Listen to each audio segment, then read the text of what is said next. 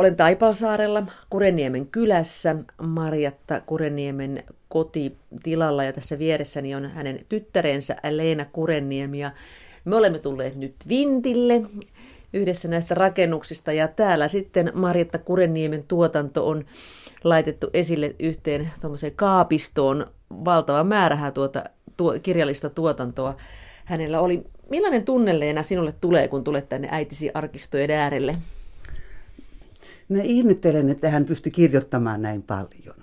Hän oli viiden lapsen äiti, hän teki kotityöt itse kaikki, leipo, ei meillä ollut apulaisia.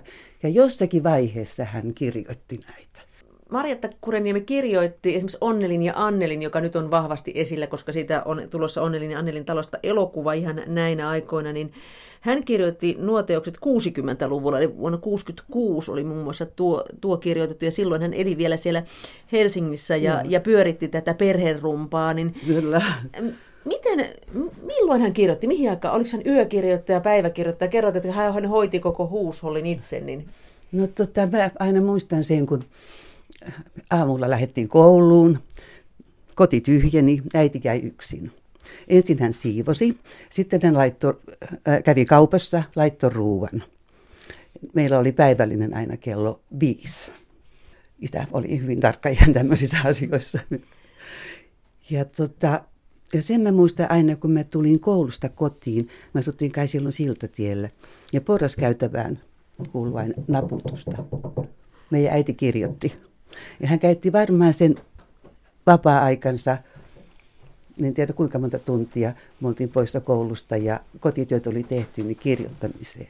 Se, että se kuului porraskäytävään niin hyvin tuo tuota äidin naputus johtui siitä, että hän kirjoitti eteisessä. Hänellä ei ollut työhuonetta. Ei, siinä, ei meidän asuntoihin olisi mahtunutkaan sellaista kirjailijan työ, työhuonetta. Ei ainakaan rauhaa olisi saatu. Oliko ja, siinä eteisessä sitten? Siinä oli puhelinpöytä ja sitten oli nojatuoli ja ja sitten kun me tultiin kotiin ja rupesi laittamaan ruokaa valmiiksi, niin tuota, kattamaan pöytää ja, ja kuulustelemaan läksyjä ja kaikkea mahdollista, niin kirjoittaminen loppui sitten siltä päivältä. Äitisi aloitti kirjallisen tuotannon jo 40-luvulla.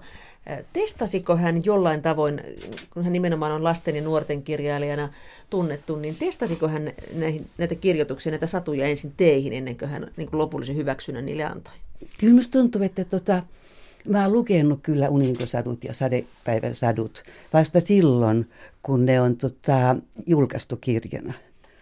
Et se, mitä äiti luki meille silloin, kun oltiin lapsia, niin asuttiin Järvenpäässä. Mä tässä just muistelin sitä, että e, ruokahuoneen pöydän ääressä istuttiin iltastella, äiti ja kaikki, meitä oli siellä viisi lasta. Ja, ja tota, hän luki meille seitsemän veljestä. Se oli aivan ihana. Se oli niin järkyttävän ihana ne Aapun sadut vielä siinä, kun hän kertoi niitä verinen kivi ja kaikkea. Mm. Ja sitten hän luki Värikki Stoolin tarinat. Me osattiin ulkoa. Döbeln Juuttaalla oli, Döbeln oli suuri rakkaus vielä. Mm. Ja, ja... Mutta miten tämä hän oma tuotantonsa, niin lukiko hän niitä? Ei, ei hän, hän, niin, hän, hän luki muita. Niin. Hän luki muita kirjailijoita. Annis Vaani oli sitten semmoinen kesäkirjailija meille aina. Et mehän ainakaan muista. Tietysti voi olla, että mä oon nukkunut ja mä en ole, tai ollut muualla. Mutta tota, hän luki sitten enemmänkin, hän luki niin kuin omille lapsenlapsilleen näitä tota, omia satujaan, myös muumikirjoja ja kaikkea muutakin. Et Anna just mun tyttäreni kertoi tässä ihan pari päivää sitten, kun mietittiin, että, että tota, mitä hän muistaa mymmystä, minun äiti Mymmy Marjatta. Häntä kutsuttiin siis Mymmyksi, mutta hän teki myös käännöstöitä, eli moni muistaa kuuntelijoistakin tämän Kultaisen tammen kirjat, niin Marjatta Kureniemi on kääntänyt niitä myös paljon, niin millä kielellä hän käänsi?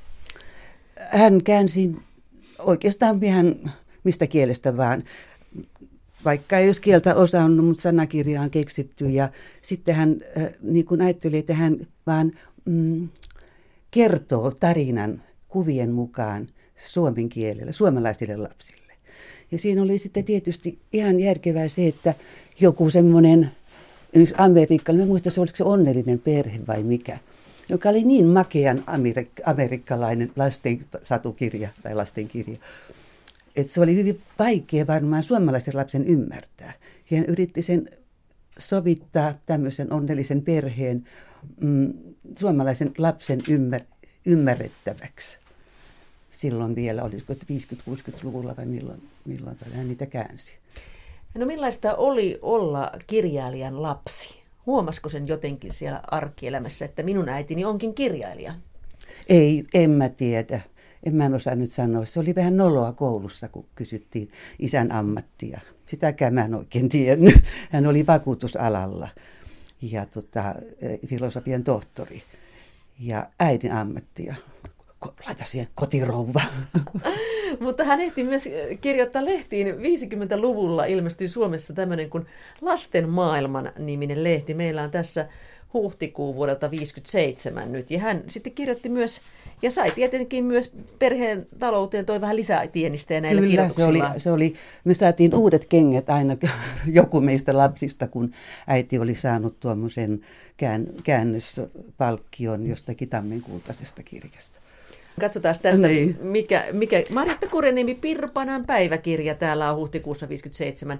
Kertoo tämä jatkotarina, eli mm. miten nämä kuvitukset, hoitikohan, tekiköhän, kuvittikohan itse? Ei, ei, hän ei, ei, ei ole, hän on kuvittanut omia kertomuksia, mutta niitä ei julkaistu missään. Ne on tuolla salaisessa arkussa. Ja miten hänen tuotantoa, onko sitä tehty paljon teatteriversioita tai muita elokuvaversioita? Nyt tämä Onnellinen Annelin talo on siis tulossa ensi iltaan, mutta äh, onko kuinka paljon tehty tämmöistä teatterituotantoa? Mä luulen, että tämä Lappeenrannan kaupungin teatterissa esitetty Tingelis Tangelis puutarha on ensimmäinen. Ja se on siis vuodelta 1980 Joo. siinä. Ja tämähän on Onnelia, Annelia Nukutuskellon kirjan pohjalta meidän äiti itse kirjoittanut sen, että tuolla varmaan on se alkuperäinen teksti mulla tuolla tallessa. Ja tosiaan kerrottakoon näistä henkilöistä, Oskari Oikotienä on ollut Antti Vartiala, Valteri Vaaksavaara, Kari Saksanen, Ville Virstaväärä on ollut Jukka Pääkkönen, Jaana Saarinen on ollut Mirkkuna, Markkuna puolestaan Hannu Kangas.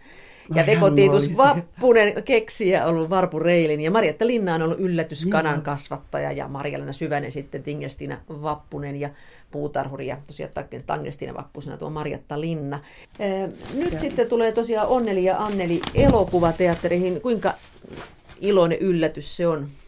Mm, minä oikein osaa sanoa, kun minusta Onneli ja Anneli tarina on enemmän semmoinen, nämä henkilöt, ne on, ne on omassa mielessään pikkutyttöjen kuviteltava ja ajateltava – et sitten kun ne esiintyy jollain tavalla teatterista elokuvassa, niin ne muuttuukin joksikun vieraiksi hahmoiksi. Että tämä samastuminen, pikkutytön samastuminen näihin kahteen päähenkilöön, niin on sen, minusta sen kertomuksen sen ydin siinä. Mutta en ole nähnyt, tota, en ole nähnyt mitään, mm. mitään vielä, että muuta kuin ainoastaan kuullut, että eikä tämä ole mikään puffi. että että lapset ovat kovasti kiinnostuneet ja, ja katsoneet sitä sillä tavalla, miten mä sanoisin, keskittyneesti ja, ja jännittyneinä. Sehän on aina hyvä merkki.